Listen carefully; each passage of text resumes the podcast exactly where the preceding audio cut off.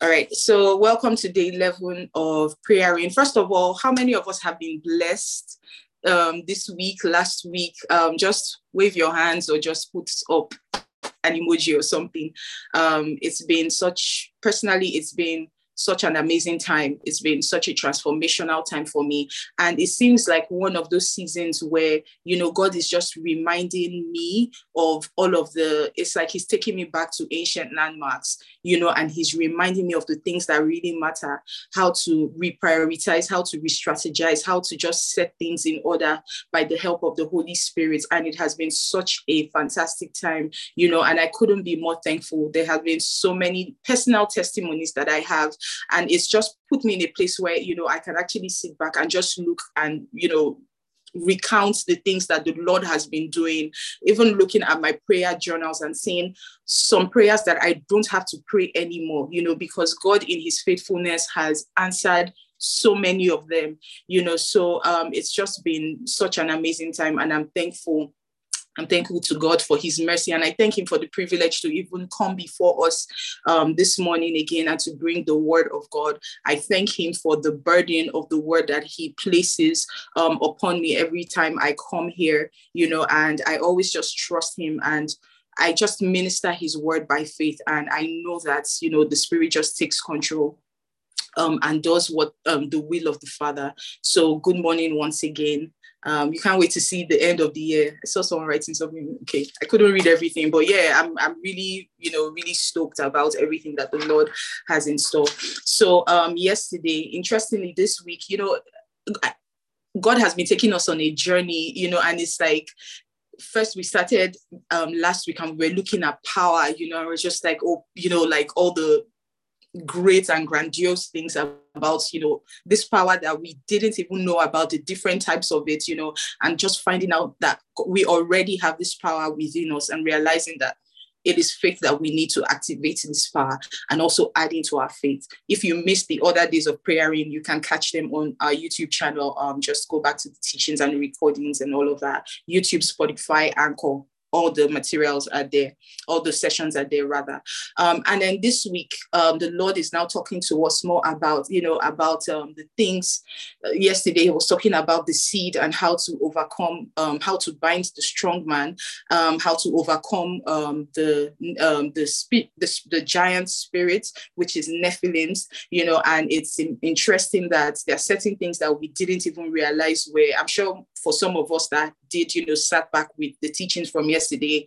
And I just asked the Holy Spirit to show us certain things. I'm sure he started to point out some areas in our lives or some areas that, you know, um, concern our lives that um, we, the spirit of um, Nephilims has been, you know, just having a field day and just looking at the seed and how the enemy is always coming for the seed, you know, and how his always his plan is to attack and to um, take out the seed completely so that there's no trace of you know there's no trace of uh, any footprints or any evidence that um you know the children of god ever you know existed. And the reason why he's doing that is because when um you know the word was released in the book of genesis that it is the seed that would torment him and would take away his dominion from him. So he's constantly at war with the seed or the carrier of the seed. So we see how um spiritually and even um in our world today women are always attacked or the carriers of the destinies are always attacked you know. And when we talk of woman we know that we're not just talking about a female, we're talking about the office of woman. So even men are attacked as well because they are the ones that also, you know, the man and the woman, they come, they have their roles to play in bringing forth the seed. So the enemy is always against, you know, your ability to bring forth, your ability to multiply. Interestingly, in that scripture we looked at in Genesis yesterday that introduced the Nephilims, it was talking about how man began to multiply and spread, and you know, men were multiplying upon the earth. So the enemy sees that when you are in your place of purpose, that's you, rather yes the enemy sees when you're in the place of purpose um he wants to attack you. And you know you know that thing that they say that when you um when you are most victorious that is when you should be most prayerful. Because that that's a time where it's easy for people to keep to have their guards down. You know they are not checking they just feel like, okay, God has answered all my prayers. Mm-hmm.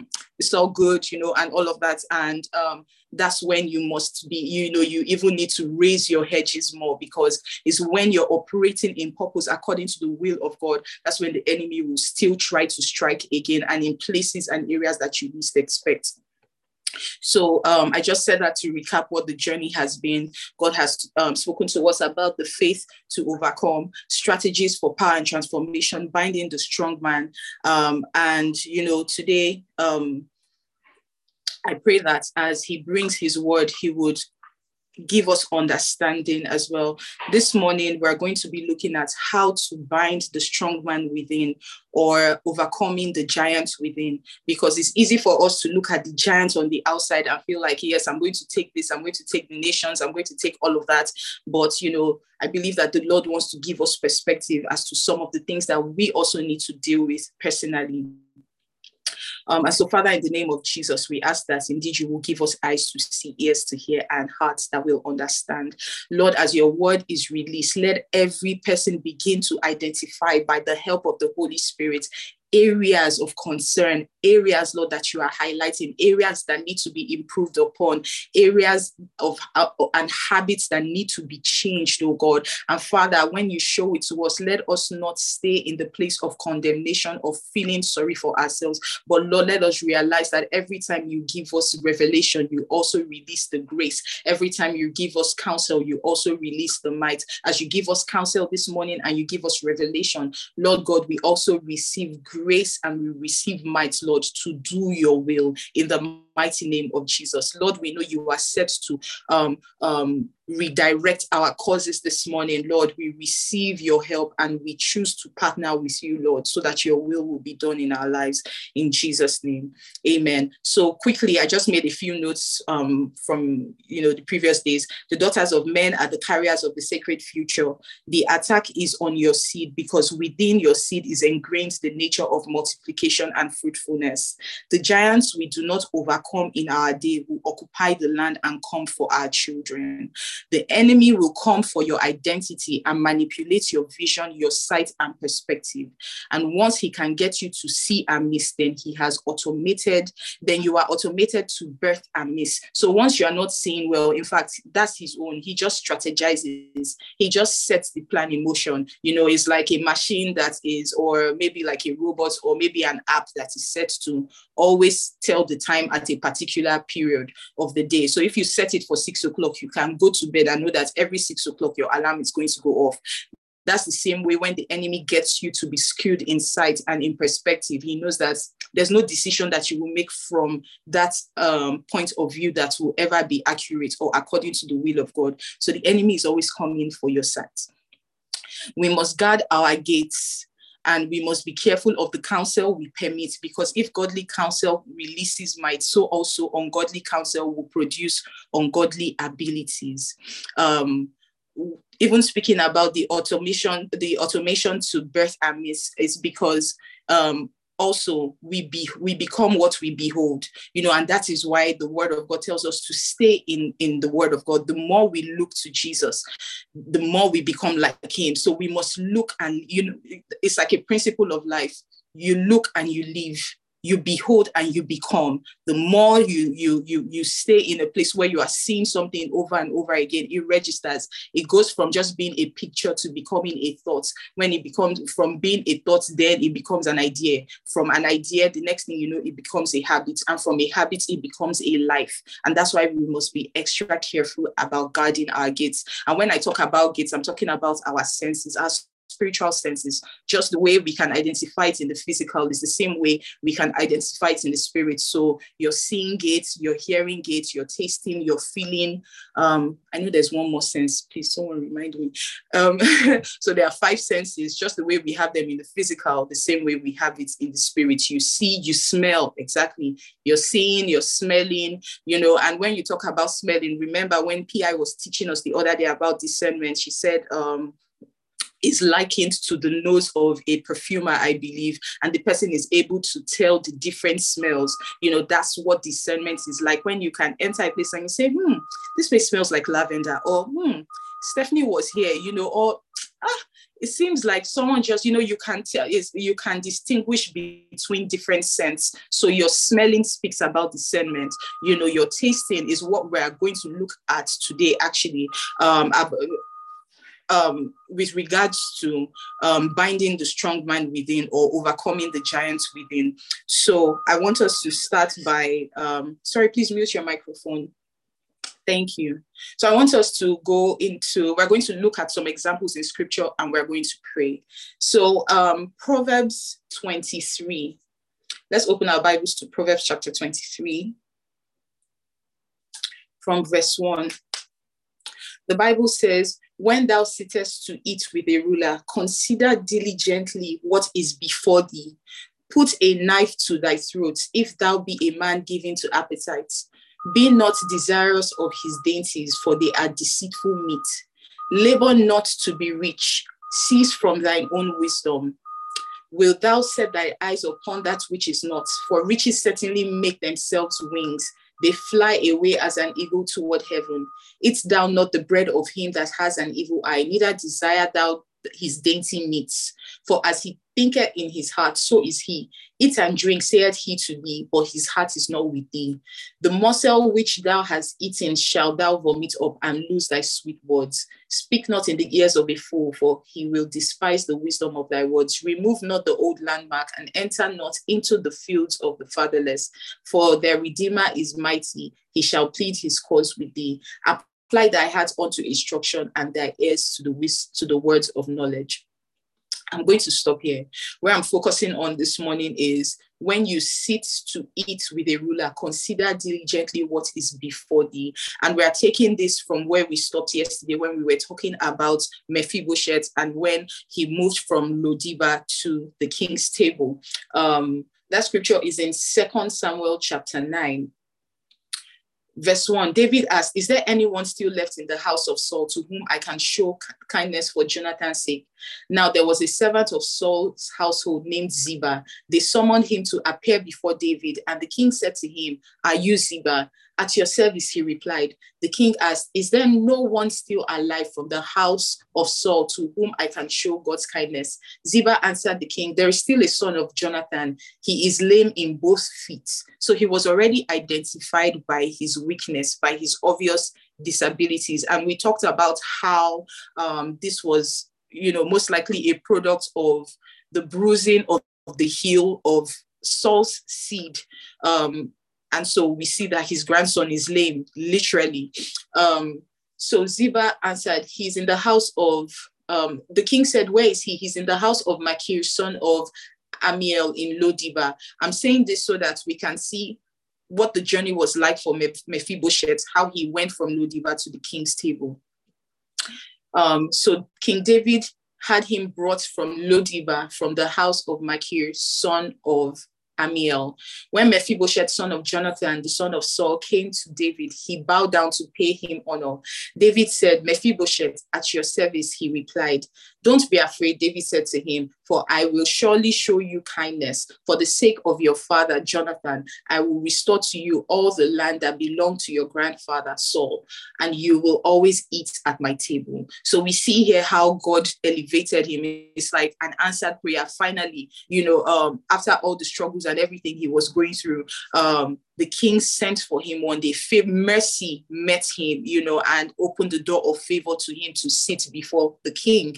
And um, bowed down and said, what is your servant that you should notice a dead dog like me? The name um, Mephibosheth actually means, uh, it translates to mean the mouth of shame. Um, so he said, What do you have to do with a dead dog like me? The Bible does not, uh, verse 9, we see that the king went ahead and continued what he was doing. So he didn't even address him on that level of him calling himself a dead dog. Then the king summoned Ziba, Saul's steward, and said to him, I have given your master's grandson and everything that belonged to Saul and his family. I want us to just move quickly to 12. That's verse 9, but verse 12. Mephibosheth had a young son named Micah, and all the members of Ziba's household were servants of Mephibosheth. And Mephibosheth lived in Jerusalem um, because he always ate at the king's table. He was both he was lame in both feet. So we see how someone was elevated and taken to the place where from having no feet to always sit at the king's table. In fact, the king said, everybody else, you know, make sure he told Ziba, he gave instructions to make sure that they are fed and taken care of. But he said for for Mephibosheth, he's going to eat bread at my table always He's going to eat bread at my table always. And that that was very interesting for me because if you even bring it into the context of our world today, imagine if something like that happened for you. It's like how we say, hey, let God answer my prayer, something, something, something. You know, how we always say, hey, God, when? You know, all these funny things that we say when we're trusting God for something, and it's like one day you actually receive a phone call from who is the most powerful person in the world. Well, whoever you think is the most powerful person in the world, you receive a call from that person and they say, Hey, I'm calling for you. I need you to come to my, you know, and like they send for you literally. Make sure you are, you, you know, you basically take care of everything, your flights, your traveling, and all of that. The question is, is not God when. The question is, how are you going to conduct yourself when you sit at the king's table? You know, so are you someone that has given yourself to training before that time, or are you just going to allow yourself arrive there unprepared. And in this period, God has been talking to us about seasoned and skilled men in the spirit, people that have allowed the Holy Spirit and allowed God to train them and to school them and to equip them, you know, um, so so that in the day of your arrival, you are ready you're standing before the king and you are representing the kingdom from where you come.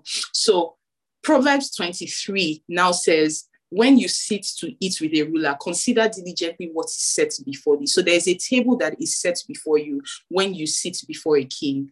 Um, and the Bible says, and put a knife to your throat if thou be a man given to appetite. Everybody is given to an appetite. Everybody. There is something that's as we say, has our mumu button. There's that one thing that, you know, for some people it's food, for some people it's TV, for some people it's spending money, for some people it is sleep, for some people, like it's different things for so many people. And for some people it's all kinds of crazy things that you wouldn't even believe if you heard. You know, everybody has that one thing that's basically they give themselves to, you know, and the Bible is saying when you sit to eat with a ruler, consider what is before thee. So, what is before you? What does a table represent? A table is a place where you feast, it is a place where you interact, it is a place where decisions are made. So, for every table that is set before you, it presents and it opens up an opportunity for you to eat and also opens up an opportunity for you to make decisions. So, you see that eating and feasting and being at ease is not exclusive from making decisions. The question now is if both of them are related, what are you feeding yourself with? How are you nourishing yourself? How are you nourishing yourself? Because what you eat is directly proportional with the decisions that you make. So if you are not eating right, you cannot think right. If we're talking about eating and feeding yourself, we're also talking about sight because initially, um, when we started, um, when I started teaching, I talked about how if the enemy gets you to see and miss, you cannot make any accurate decisions. So the Lord says that when you sit before a king, put a knife to your throat. If you translate that word knife and uh, and throat, you see that knife. The, the Bible talks about um, the sword of the spirit and the sword of the spirit is the word of God. And your throat is like the gateway to your appetite. Your throat is the gateway that leads to the feeding of your body or the feeding of your life or the feeding of your soul. So the Lord is saying, constantly put the knife of the word to your soul. And the Lord, remember this morning, we are talking about overcoming the giants within. A lot of us want to go out there and take whatever things and express our power and our dominion, but we haven't even overcome the enemy that is within. We haven't overcome our flesh. We haven't overcome the, the things that are trying us on the inside. We haven't overcome the weaknesses inside of us. And we've told ourselves, please, nobody is perfect. Please, I beg. Um, everybody has their own.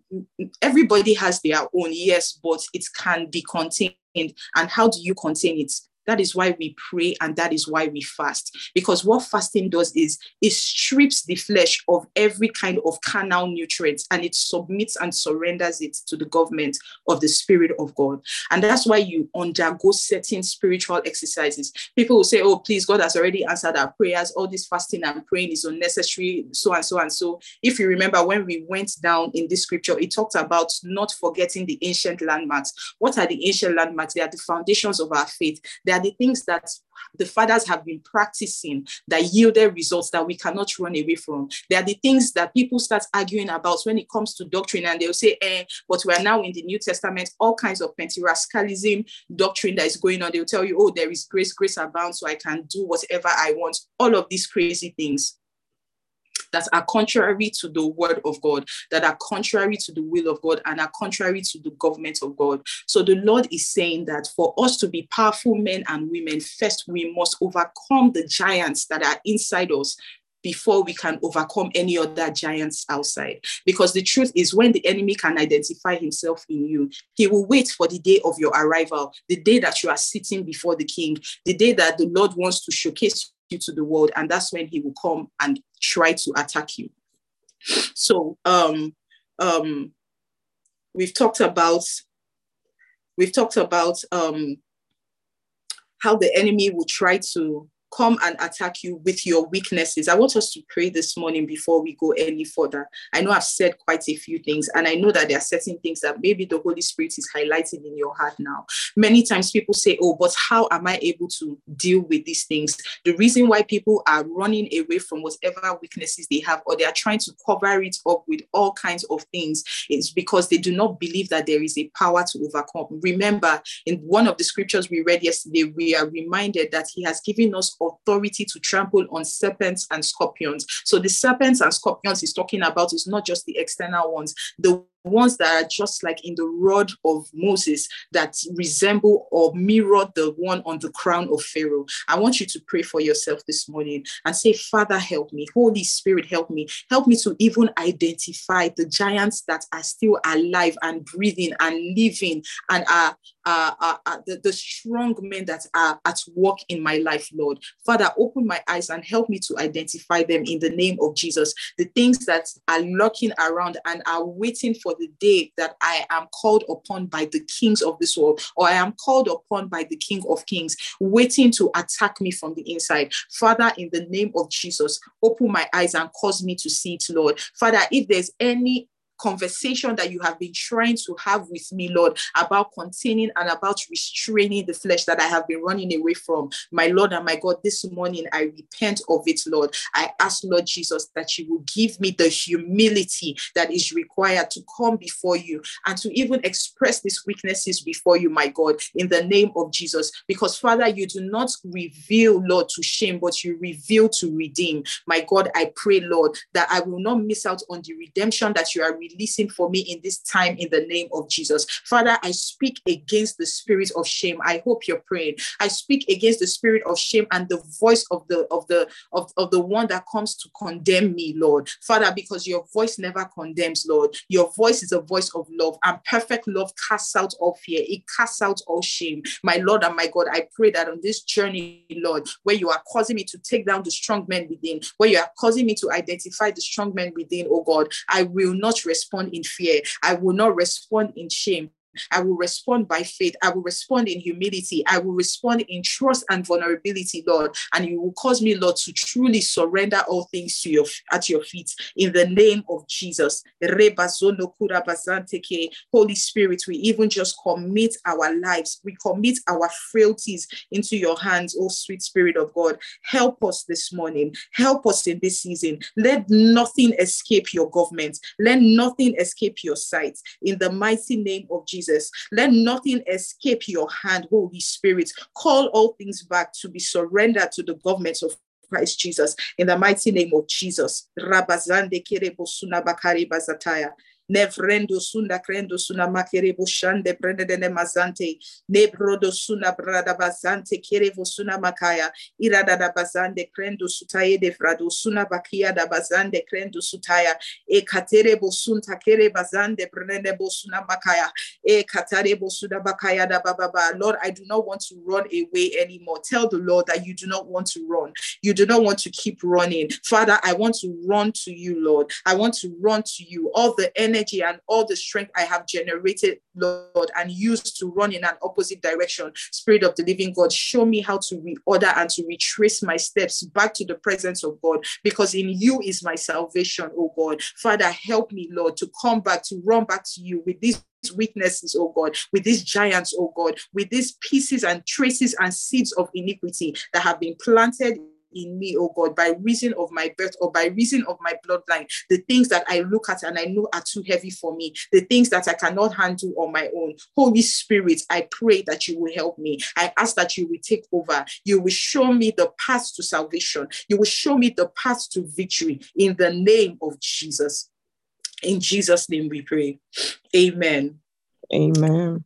Amen. So we're talking, we're looking at um, how you conduct yourself when you sit before the king. You know, um, there was a dream that Pi shared um, that she had a while ago um, about for those of us that have not heard about it, she was in her house and there was a table that she had set for herself. So this table had all the fantastic things of life. You know, it was a very colorful, rich table. It had all the food and she was hosting friends. So it had, imagine you're hosting, you know, for someone who likes to host, you bring out all your fine china ware, you bring out all your nice wine glasses, you bring out, you know, everything, you know, just all the food. There's a spread, very colorful, fantastic looking table. There's small chops on one corner, you know, like all things lovely, basically. And um, her friends were there ready to eat with her.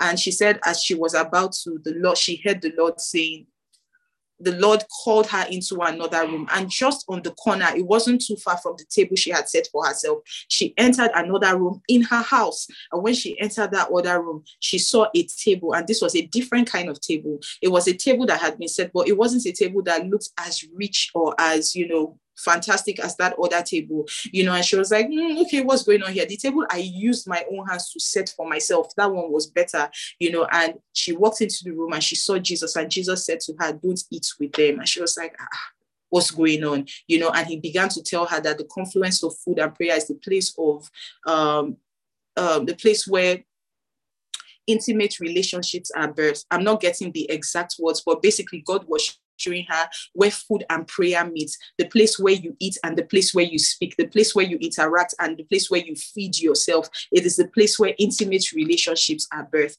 you know. And God started taking her on a journey of consecration, you know. And she's like, okay, what's going on? And the Lord was calling her up in a season where He was telling her to stay away from certain things. And it wasn't necessarily things on the outside, it was things that were on the inside of her. So, in the seasons where God is calling you to arise in your consecration, it is because there is something He wants to release over you. Every time the Lord calls you and tells you, stay away from this, stay away from that, on the outside and in the physical, it may seem like He is restraining you. But what's happening in the spirit is that you are growing, you are becoming bigger. In fact, the Lord wants you to to become a giant because what makes a giant is the mix of DNA, the mix of the DNA of the divine and the DNA of the human. And that is why the enemy came for the daughters of men and he tried to pervert what he knew God was going to do. He sent the fallen angels to go and um, um, have children or take the daughters of men as their wives so that their DNAs can mix and he can pervert the will and the agenda of God. So every time God is calling you to a place of consecration is because there is something ahead of you. There is a land, there is a possession, there is a future, there is, you know, an inheritance that is ahead of you. If we look through scriptures, we see that when Joshua was leading the children of Israel to the promised land, when they got to Gilgal, what happened? God told them that they should take out time and consecrate themselves. So these were grown men and grown, you know, grown people that had to spend time in that valley consecrating that, sorry, circumcising themselves. And circumcision is in line with taking the knife and putting it to your throat because circumcision is never easy. In fact, circumcision is easier if someone else is doing it for you. You can even have somebody to shout at, or you can have somebody to vent at. But the hardest ones and the hardest consecrations are the ones that you decide by yourself, or you arrive at the point where you have to carry out that surgery for yourself and by yourself. So the Lord is always saying circumcise. What does circumcision look like? It looks like taking a blade and peeling off the foreskin. And in this context, you are removing the foreskin of the flesh. If we also look in scriptures, people that um, were supposed to live a particular kind of life. Um, for instance, look at Samson. Samson, when he was when they gave birth to him, the consecration and the circumcision for his life was released like the Ten Commandments. And they said this one, he won't cut his hair, he will not drink strong drink, you know. But he now got to a point where he now started indulging in a person who had totally different belief systems, did not believe in the God that he had, did not believe in the standards the, that he upheld, but he was interacting with her. The person that he was sent the, her lineage basically was a lineage that he was supposed to take out. The people that she represented and the God that they served was not, you know, the same God as his. So, so she was an enemy, but he was indulging her in counsel, in conversation, and in eating and drinking. So he will go and sit at the table of Delilah. And every time he sat at the table of Delilah, I'm sure when he got up each day to tell himself, ah, okay, if he wants to do a quick black and white check, as we always do in life, did the Bible say, did the Bible not say, where is it written? Show me where. But are you giving room to the Holy Spirit to minister to you and to convict you? Remember, we've talked about conviction. The men of faith that we celebrate in the book of Hebrews were men that were given to a life of conviction. So if you are going to follow the Spirit, you cannot limit him to the letter. It is important that you respect and you honor the text, but do not limit the spirit to the box of the text. Allow him to move freely in you. So that thing that we do as Christians, where we are constantly checking, okay, the Bible didn't say it, okay, I'm good to go. What you're telling the, the, the, Holy Spirit is, please, I'm just going to do the bare minimum. So we see how Samson truncated his destiny basically by sitting at the table of a person he had no business sitting with. It started with him losing his mind. He was sitting down and eating and drinking with her. And the next thing, before he knew it, one day he spilled out what he wasn't supposed to. And we know how the story of Samson ended. This morning, I want us to pray for ourselves that if there be any table that we have sat on, if there be any conversation that we have engaged to the point that our hair, our glory has been cut off, and now they are coming for our sight. Or maybe they have even taken our sight away from us, and we do not realize we are still engaging on the in the realm of the flesh, and we do not see what has been lost and what has been aborted and what has been compromised. Father, in the name of Jesus, this morning I want you to cry out for the mercy of God. I want you to cry out for the mercy of God. Pray that the mercy of God will redeem you. Pray that the mercy of God will overturn any kind of rule or any kind of judgment that has been passed over you or your generation by reason of the posture that you have taken on. Pray that the Lord will forgive you and ask that the Lord will cause you to even retrace your steps. Ask the Lord to call you back to the path of repentance because you see this thing we are talking about. It is what is killing a lot of believers. It is why a lot of people have the likeness of godliness on the outside, but yet denying the power of godliness because because they have not been able to overcome that which is on the inside. You must have the resemblance of God on the inside. And what the resemblance of God on the inside looks like means you are submitting and surrendering yourself to the circumcisions of the spirits that you must take first from the inside before it shows forth on the outside. Our Lord and our God, we repent this morning. Father, we repent, oh God, over the things that we have taken for granted, over the instructions that we have not allowed you to give to us, over the times, oh God, that we have closed our ears even before you spoke a word, over the times that we have resisted you and made it hard for you to correct us or lead us in the path of righteousness. Oh, Father, this morning we repent, oh God.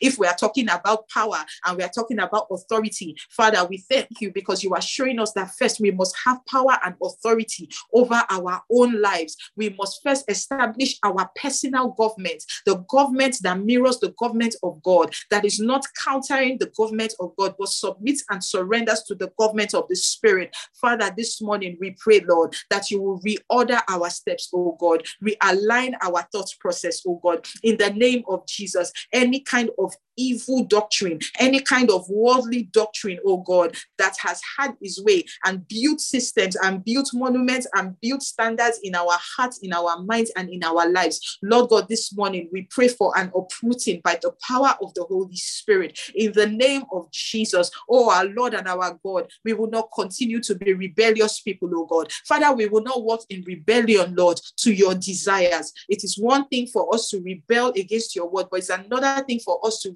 rebel against your desire. Father, let us not even be at that point, Lord. Once we sense that something is off, once we sense that we are taking the wrong course, cause us to be quick to arrive on our knees, Lord. Father, and retrace our steps by the leading of your spirit in the name of Jesus. We do not want to be men and women that are too strong for the move of the spirit. We do not want to be men and women that are too strong that we cannot hear what the spirit of the Lord is saying to us per time and per season. And so, Baba, we ask this morning that you will help us, oh God, in the name of Jesus. Any way that we have drank, oh God, at the table of Delilahs, Father, we pray that this morning, yeah, you will even begin to open our eyes to see the Delilahs that are at work, Lord, and represented in our lives today in the mighty name of Jesus. The things that feed our flesh will kill our spirit. Our Lord and our God, the things that satisfy our flesh, Lord, but starve our destiny. Lord God, we pray that you will open our eyes to see it, oh God, in the name of Jesus. Indeed, Lord, show us how to take a knife, Lord, the knife of your word, the sword of the Spirit, and place it at the gates of our lives. In the mighty name of Jesus. Yes, Lord, show us how to turn that sword inward, Lord, to face the giants of iniquity that exist in us, oh God, in the name of Jesus, so that our seed will not become in the name of Jesus, so that our children will not be bullied by these same giants in the name of Jesus, so that our generations, Lord, will not be fertilized, Lord, with the evil of these giants in the name of Jesus. Father, we pray over our lives this morning. We pray, oh God, that your light will redeem us. We pray, oh God, that your light will redirect us, Father, in the mighty name of Jesus. Nevrondo sukare bazande bazante kere bosuna makai. Reda bazande brondo suna bakare bosuna bakere bosuna makaya. Rada bosondo brondo suna makere boshande krendo suna mande kere bosuna makaya. In the name of Jesus. In Jesus' name we pray. Amen. We have to become men and women that are no longer doing the bare minimum. We have to become men and women that go beyond what it is that was dictated for us by the fathers to entering our own places of personal consecration. Because you see, for Samson, it may have been dictated for him at birth, but we see men like Daniel who proposed in their hearts that they would not defile themselves. I don't know that anybody told Daniel when he, I, I don't the Bible doesn't tell us of, you know, just like it tells us about Samson, that this was what was said concerning him. But we see a person that was intentional about how he wanted to preserve himself because he knew what was at stake. Um, so we see that even in the midst of conversations and consecrations, there is also another factor, and that's the factor of our choice. That is why God is God. People often say, Oh, if God is God, why did He not make me do this? Why did He not make me do that? That shows us the graciousness of who God is. He does not take away your power to make choices. He doesn't take away your willpower from you because He has created you in His image and likeness. And what makes Him God, one of the things that makes Him God is His ability to choose. And that was what He placed inside of us. So He graciously gave to us that same thing believing that we will arrive at the place where he is and we're able to choose like him.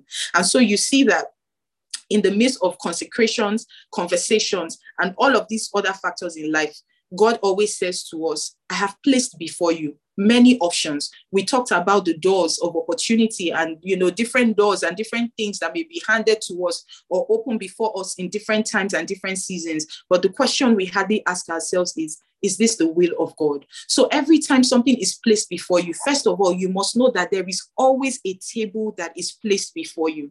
There's always a table. And at every table, conversations are happening. What is the conversation that is happening around your life? Some people are sitting at tables, they do not even realize that they're sitting at tables. Some people are sitting in places of authority, places where they can um, um, where they have opportunities to bring out more from themselves and to give more and to represent their future and to liberate a nation. But because they are not aware of the table that is placed in front of them, they do not know the rules of engagement that they can use to engage that table. So the question is, what table is placed before you and what choices are you making? The Lord will always, like, like we said, show you these are the two, these are the options, these are the many options, but what choice are you making? And he will lead you in the path of life, just the way he said to them in the garden. He said, Of all the trees in the garden, all the tables, this one, do not eat of it because it was not time. It's not that God did not want them to eat of the tree, it was that the timing was not right. They were still going to eat of it eventually, but it was not yet the set time. So, them going to reach for something at the time that the Lord did not ordain caused, as we can see, the great fall of humanity. So, your choices what are your choices? Choices will help you realize that even though the Bible says, do not kill, do not steal, do not drink, or do not covet your neighbor's wife. I also want more. I'm going to choose. I'm going to choose what I am adding to my own plate. I'm going to choose, I'm going to make my own decisions and decide the kind of person I want to be for the Father. I'm going to decide the kind of things that I allow. I'm going to decide the kind of conversations that I sit at. I'm going to decide the kind of friendships that I keep, decisions and choices. You must be a person that makes up their mind. You must be a person that stands for something. You must be a person that believes in something. You must be a person that is grounded and is rooted in your convictions. You cannot live your life to chance. You must always realize that you have a choice to make you have a choice to make.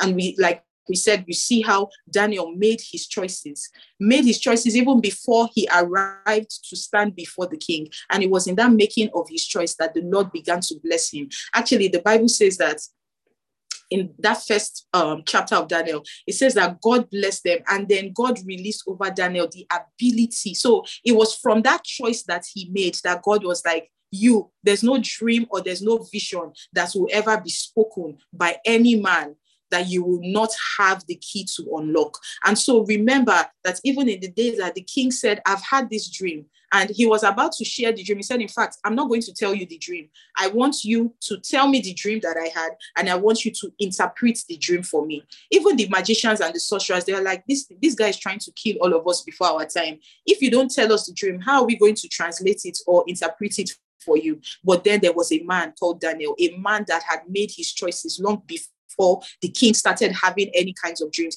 And the Spirit of God had already prepared him and equipped him for that day to not just save himself, even the magicians and the sorcerers, he saved them. So much so that he arrived at the point where the king said, you are greater. He said, You are, he ranked him at the same place that he ranked his gods. And he said that all my magicians and all my sorcerers, they will submit and surrender themselves to you. I want you to pray this morning that the Lord will show you the power that you have. Remember, exousia power is the is one is that power that shows us that we have choice. It shows us that we have the ability to choose. I want you to pray over yourself with that understanding this morning that you will not neglect your, your power of choice. You will not neglect the place where you are able to make decisions, that the Lord will help you to make godly decisions as He floods and fills your heart and fills your life with the light of His word, with the truth of His word. You will continue to make godly decisions in the name of Jesus in the day that a generation cannot decide whether they are hot or cold, whether they are going left or right, where they are easily tossed aside by winds of doctrine, you will be able to stand with your eyes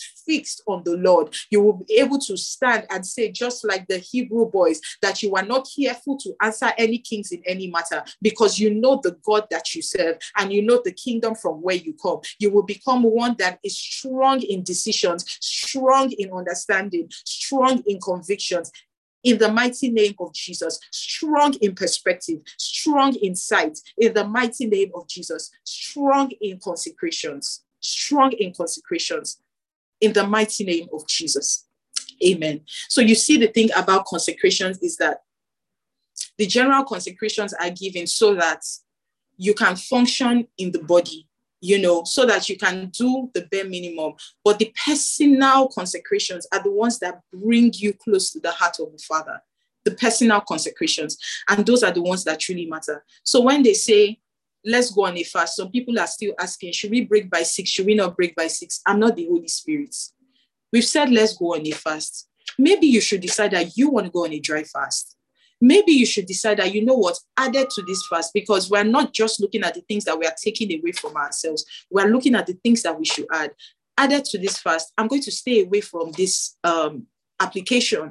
I'm going to do this better. I'm going to be more diligent. I'm going to be a better person to my staff. I'm going to spend more time studying and filling myself up with the word of God. I'm going to spend more time improving the things that I'm already doing. I'm going to spend more time investing in myself and not just doing the religious thing, waiting for black and white. I pray that God will take us away from that place of black and white, you know, because black and white, when I say black and white, what I mean is always checking to know what is acceptable and what is not acceptable, always looking to tick a box so that you can justify certain behaviors and justify certain characters and justify certain weaknesses. That's what we've been doing. That's what the church has been doing for so long. That's why we are lagging behind. And right now, we're trying to play catch up. The truth is that you cannot mock God. The Bible tells us God cannot be mocked. Whatever a man sows is what he will reap. If you are sowing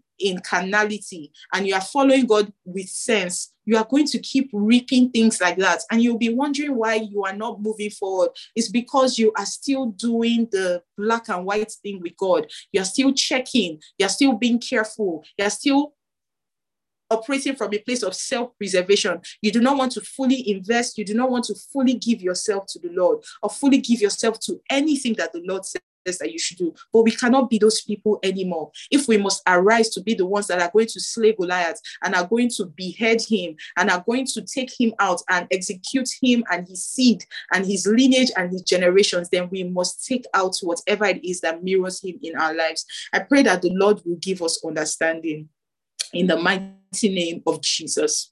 Amen.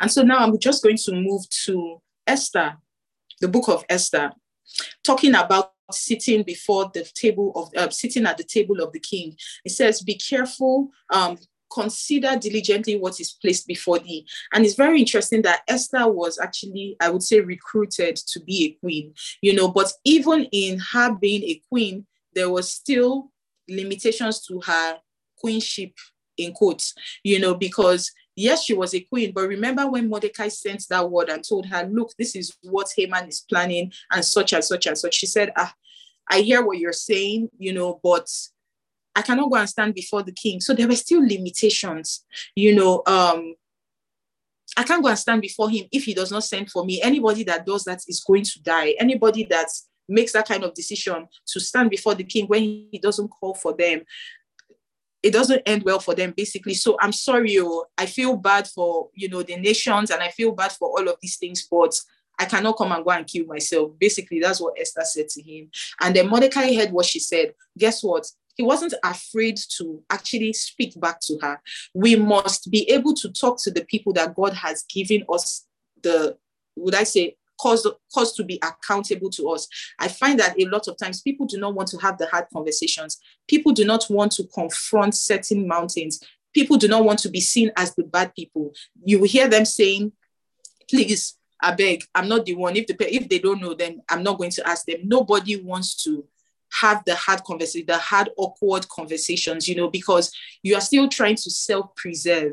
You don't want to be seen as the bad person. You don't want to be seen as the person that is doing too much. But Mordecai wasted no time. He said, Hey, come, come, help me tell her, Sister Esther, in case you've forgotten, maybe perhaps you were sent and positioned in the palace for such a time as this. And make no mistakes, you may be preserved today. You may be all right. But remember, the giants that you do not come for is going to come for your children. And God will always make sure his work is done. God will always send a liberator. God will always send salvation and he will send it from someone else. The thing is, many times we become emotional and we drag our feet when the Lord asks us to do something let's talk about obedience and obeying God at the right time. We can say, Oh God, I'm going to get to it. Oh, God has been telling me about this fantastic. In fact, as I'm saying it, there's something I'm remembering that I'm supposed to do. Lord have mercy. The Lord will be telling you to do something, and you say, Oh, okay, you know, I'm just going to take my time. I'm just going to see in this life, the fast will always rule the slow. Haven't you realized that thing they call first movers advantage? If you even look at in the secular context, people that start doing certain businesses before others, it is high risk. Well, guess what? If that business does well, you become a torch bearer, you become a pace setter. The rewards of taking risk when it is successful, or whether it's not successful, the rewards of taking risk are much better than not taking any risk at all. So God will tell you, go and do this thing. Then you will drag your feet. You will take your sweet time. You are waiting for yourself to be ready. Ready is not a place you arrive at. You are never, the truth is, you are never ready. If you follow the feelings of life, you will never be ready. You will never feel like the day is the right day. But you have to arise and go out there and do the things that God is asking you to do you hear people saying things like, Oh, I just wasn't feeling inspired. I realize that inspiration is not a thing.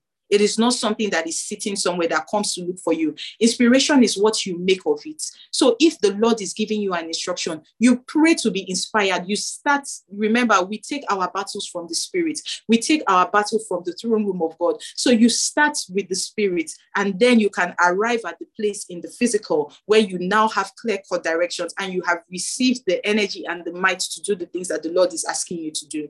So Mordecai was saying, don't think that you are going to be exempted. You may feel all right, you may leave this earth and maybe nothing will ever happen to you, but the Lord is going to make sure that salvation comes for a nation and you may just not be included in God's in, in, that plan. You know, just look at what happened with Saul and um, Mephibosheth. You see, um, this was someone that didn't, you know, he was just concerned about himself. And we see how his grandchild, his seed now suffered, but the mercy of God found him. There are certain things that we would not even need mercy for if we actually obeyed. So don't wait for the place where you are begging for mercy. When in the day that the Lord is asking you to do something, you can actually arise and do it.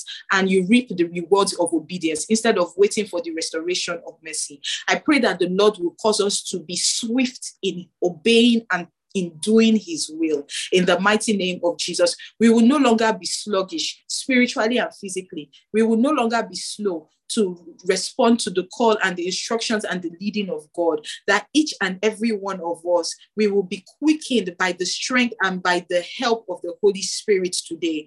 Everything that has been pending, I want you to pray. Everything that you have left behind, all the things that you have abandoned, all the things that the Lord has said to you that has fallen on deaf ears, pray that this morning the Lord will cause you to pick them up again. And even as He releases the grace and the ability and the um, equipping for you to run even in this season to um, um, o- overcome and to gather all the things and to you know work in the restoration of the things that you missed out on previous seasons. You will not miss another season of grace in the mighty name of jesus. Father we thank you for the door of your grace that has been opened unto us. We know that grace has been released because this counsel has met us in this day. Our lord and our god we pray lord that we will not abuse your grace. In the name of jesus we will not miss misuse your grace in the mighty name of Jesus. We will not throw your grace aside in the mighty name of Jesus. Lord, we pray that you will show us, Lord, how to take your grace and how to apply it, Lord, in the areas and aspects of our lives, Lord, where it is needed in the name of Jesus. In the name of Jesus. Make us men and children of obedience, Lord.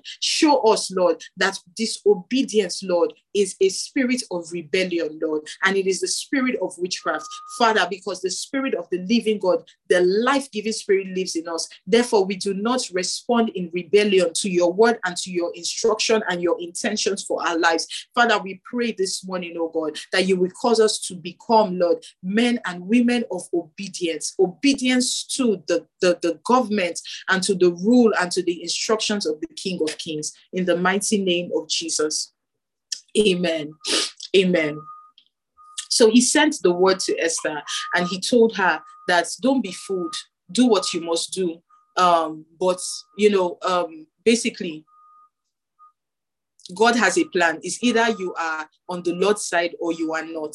And so Esther responded and said, Okay, I'm going to go on a fast and I'm going to, uh, you know, I'm going to take this fast and I'm going to present my case before the Lord. So we see her addressing it in the spirit again. Also, Daniel, that we talked about, Daniel addressed, you know, the matter in the spirit, even though in verse one, um, chapter one, God had already said that He had released His spirit to cause him to discern and understand and interpret dreams. When he was faced with that um, challenge again by the king to tell and to interpret the dream, Daniel still went back to God and he prayed. So here we see Esther again. She didn't start responding in fear, getting agitated. You know, she took it to the spirit and she spent three days praying, fasting, not just her, but her and her whole household.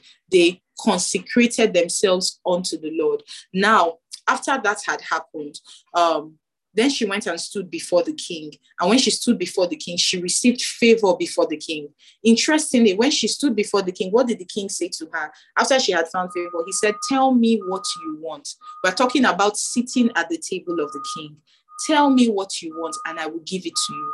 Another place where we see a king saying to a man, Tell me what you want, is when Solomon came before the Lord after he had sacrificed, um, giving that burnt, um, the, the burnt offering unto the Lord. After he made that sacrifice, the Bible says that a sweet smell was released and went up to heaven, and it pleased the Lord. His sacrifice pleased the Lord, and the Lord came before him and he said to him, Tell me what you want. So if a king comes before you now and says to you, Tell me what you want. What are you going to say? Last week, interestingly, you know, it was a question I asked if Jesus Christ should come on this Zoom call tomorrow and says, Hey guys, you've been praying for 11 days you know? So tell me one thing you want. What are you going to say? Are you going to represent only yourself and your instant and your immediate needs or are you going to speak for a generation? Do you even know how to speak for a generation? Do you know the things that you should ask for when a king places a table before you? So we see how esther went from just being limited to she's only present when the king calls for her. So she went from being relevant in only the bedroom to being relevant in the boardroom. You know, we see how um, through her prayer and fasting and the right counsel, the Bible tells us that she came before the king. Um, she had the prepared the banquet for him and Haman. And the king said, Tell me what you want. And she invited him again. And the Bible tells us that when she invited him again for another banquet. What did she do? She went back and spoke with the eunuch and asked what she should ask for. Many times when we have these opportunities, the question is also who are the people in our circles that you can go back to and say, hey, this fantastic thing happened. I had, you know, this conversation with so and so person. This is what I'm thinking about doing. Who are your consultants? Who are the people in your immediate circle? Who are the people in your circle and your sphere of influence that you can actually sit down and have conversations with and can guide you. A lot of us have misused our access and misused and abused the relationships that God has given to us. And now, in the day where you stand before the king, you don't have access to the right counsel. You'll be surrounded with people that are only interested in their own personal needs and wants. And they'll say, ah, please tell him you want this, tell him you want that, tell him you want all of these things, just so that you can satisfy them, satisfy yourself. And after that day of satisfying the flesh, it all ends there. The question is who are the counselors, the, the earthly counselors, the human counselors that God has given to you? If there's any relationship that you know that you have um, you have you know cut off and the Lord has been highlighting to you in this season, remember we are people of quick obedience. Ask the Holy Spirit to help you. If it is still hard for you, ask the Holy Spirit to help you. Many times when I need to have difficult conversations that honestly I'm not ready to have, I go to the Holy Spirit. I say, Holy Spirit, please start the conversation for me. It's not hard for me to have a conversation, but maybe to start it sometimes is hard. And I pray about it. Then I pray about the person and I give everything and surrender everything to the Holy Spirit. And before you know it, just like that, it's easy. He breaks the ice. So Esther had that counsel and then she went back before the king. But where this story is going and where it's going to end is that Haman had a plan. And Haman's plan was to um, annihilate the children, the, the, to annihilate the Jews, and he wanted to take them out. The reason why I was I, I laid emphasis on Esther standing before the king and him asking her, "What do you want?" Um, is because, like I said, the king would always ask you what you want. And what what you tell him that you want is a reflection of the things that are happening inside you. So we see solomon. Solomon did not ask for riches or ask for wisdom as we think. What solomon actually asked for was discernment. He said give me a heart to be able to rule um, and govern the people that you have placed um, in in my care, or rather placed uh, me over, because I would. He was a young king, you know, and he was the son of David for crying out loud. So imagine being the child of David, all those great and mighty exploits that David did for God. How was he going to fit in? You know, I'm sure he looked at himself and he's just like, it's not possible. I don't know how I'm going to do it.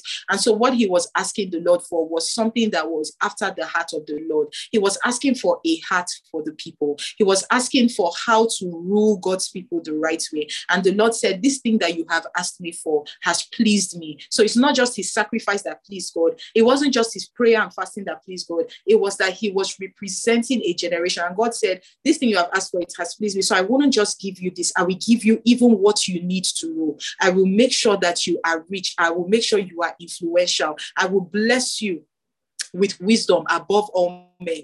God then gave him, added to him that which he didn't even ask for. So, here in the case of Esther, the same thing, she's standing before the king. But interestingly, another person that we see in scripture that stood before the king, and the king said, Tell me what you want up until half of my kingdom, and I will give to you, is Herodias' daughter she was represent and you see it was the same thing that happened after the king asked her what she wanted she went back and sought the counsel of her mother and her mother told her ask for the head of john the baptist. So you see there's always someone that is giving you advice or there is somewhere that your counsel is coming from that will influence the decisions that you are having at the tables that God is placing before you.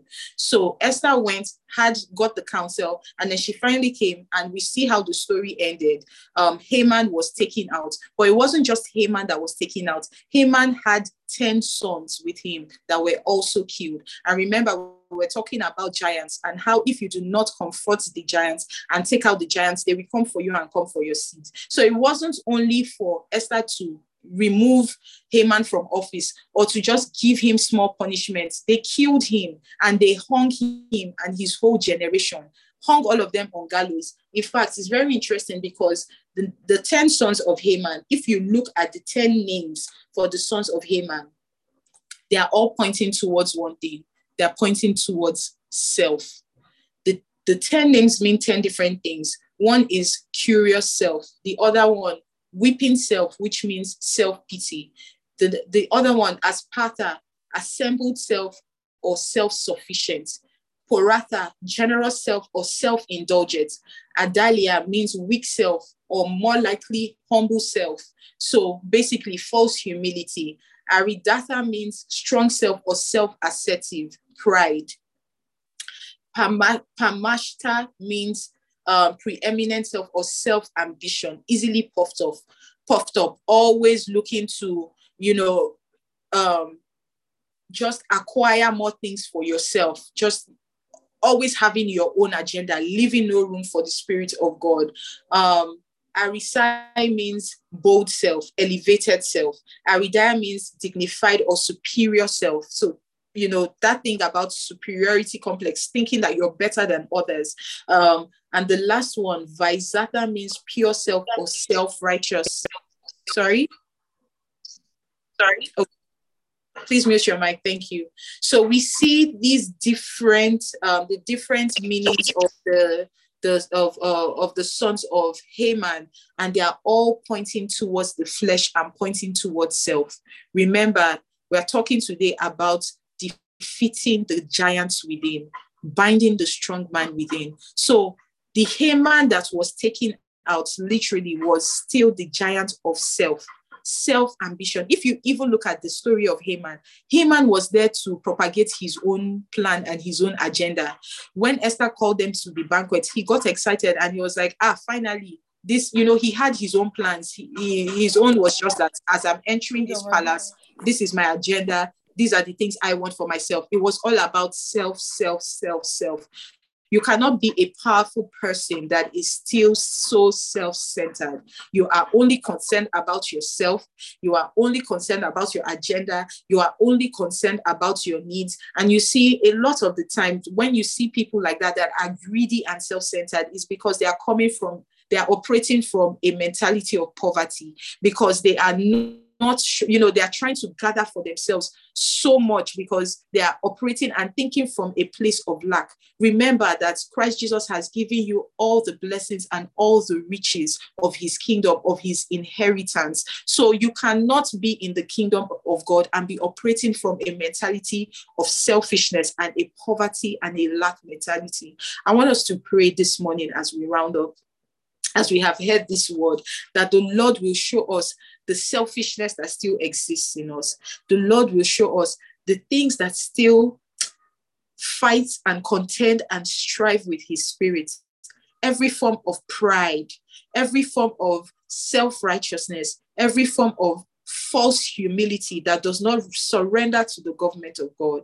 We pray this morning, Baba, that the word of God, which is the sword of the Spirit, will break off this foreskin of flesh from us in the mighty name of Jesus. Father, take us away from that place of self preservation, that place where we do not want to take risks in the kingdom, that place where we do not even want to try or go anywhere you are sending us because we want to preserve ourselves. We want to preserve our identities. We want to preserve our inheritance. We want to preserve the little that we have. Our Lord and our God, open our eyes to see beyond the crumbs that we have been settling for. Open our eyes to see beyond the things that we have magnified, when in reality there is still so much more. Our Lord and our God, we know that with you all things are possible. There is nothing too hard for you. And so, Father, we pray, Lord, that you will carry out that surgery that needs to happen, Lord, upon our hearts this morning. Lord, show us the consecrations that we must make in this season. Lord, show us the sacrifices that we must make in this season, not the sacrifices that have been dictated to us, but the ones that we need for our own personal consecration so that we will move closer, Lord, to you. Father, in the name of Jesus, we do not want to stay in the outer courts anymore. We want to come into the Holy of Holies. We have stayed in the outer courts for too long. We have stayed interacting and being domestic for too long. We have stayed in the bedroom for too long, the place of rest, the place of ease. Just like Esther, Lord, today we want to arise and we want to go into the courtroom of power, oh God. We want to sit at the table, Lord, of power, oh God, the table of government. We want to come into the courts of heaven where legislature is passed on, Father, in the mighty name of Jesus, where your executive rule and order is passed on. Our Lord and our God, we ask and pray that you will inform our decisions, Lord. So many of us may not even know what is at stake. So many of us don't even know what to ask for when we are placed or where we stand before the King because we cannot see beyond our immediate environment. But our Father, we ask and pray that you will stretch, oh God, the boundaries of our sight. You will take us beyond the limitation, Lord, of our domestic and immediate needs, oh God. You will give us a burden, Lord. It is the burden, oh God, that causes a person to be passionate, oh God, and to be concerned about the things that you are concerned about about. And so, Father, this morning we pray that you will bless us with your burden. You will bless us with your burden. You will bless us with your burden, oh God, in the mighty name of Jesus. We do not want to be complacent, oh God. Father, even if everything in our life seems to be going right, Lord, we know that there is so much more. We reach for the more in you this morning, my God. In the mighty name of Jesus, oh Spirit of the living God, help us this morning. Help us, oh God. And Father, when you release that burden over us, just like you released the body in Lord and you gave it to Nehemiah, Lord, and his life was not the same, that he stood before the king and he was able to ask, Lord, for an inheritance for his people. He was able to represent a generation and a people, oh God, according to your will and according to your timing. Our Lord and our God, we pray that you will help us, Lord, and you will shift us, Lord, from just bearing the cup, Lord, to becoming the people that bear the burden, that bear the burden. Make us burden bearers this morning in the name of Jesus. Every way that Haman has been represented in our lives, oh God, and his sons and his seed this morning, Father, by reason of your burden, you are taking out, Lord, you are executing and you are beheading every Haman and all of his sons, every form of self is being stripped off of us this morning in the mighty name of Jesus. Lord God, we thank you. We thank you, O God, for the operation you have done for us this morning, the operation in our hearts, the operation in our sight, oh God. Father, we thank you because you are restoring us, Lord, to full alignment with you, to the glory and to the praise of your name and the establishment of your kingdom. In Jesus' precious name we pray. Amen.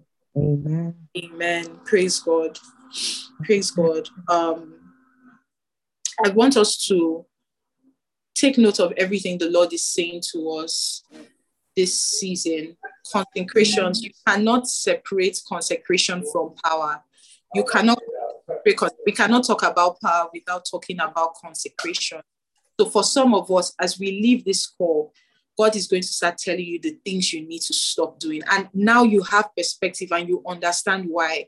It's not because he doesn't like pleasure. It's not because he's trying to restrain you. It's because he's trying to cause you to arise in stature so that you can overcome certain things. So that really, when you stand before the king, you are not given to that appetite anymore. You have killed it. So it cannot take your attention and it cannot take your loss. What you are looking for is the king, the, the will of the king, the heart of the king. That is what you are going there to. I pray that the Lord will help us, give us understanding. In Jesus' name we pray. Amen. Amen. God bless you all. Before I forget, please, we have our prayer rally. We have another prayer rally on Friday. So we're going to be praying for 24 hours.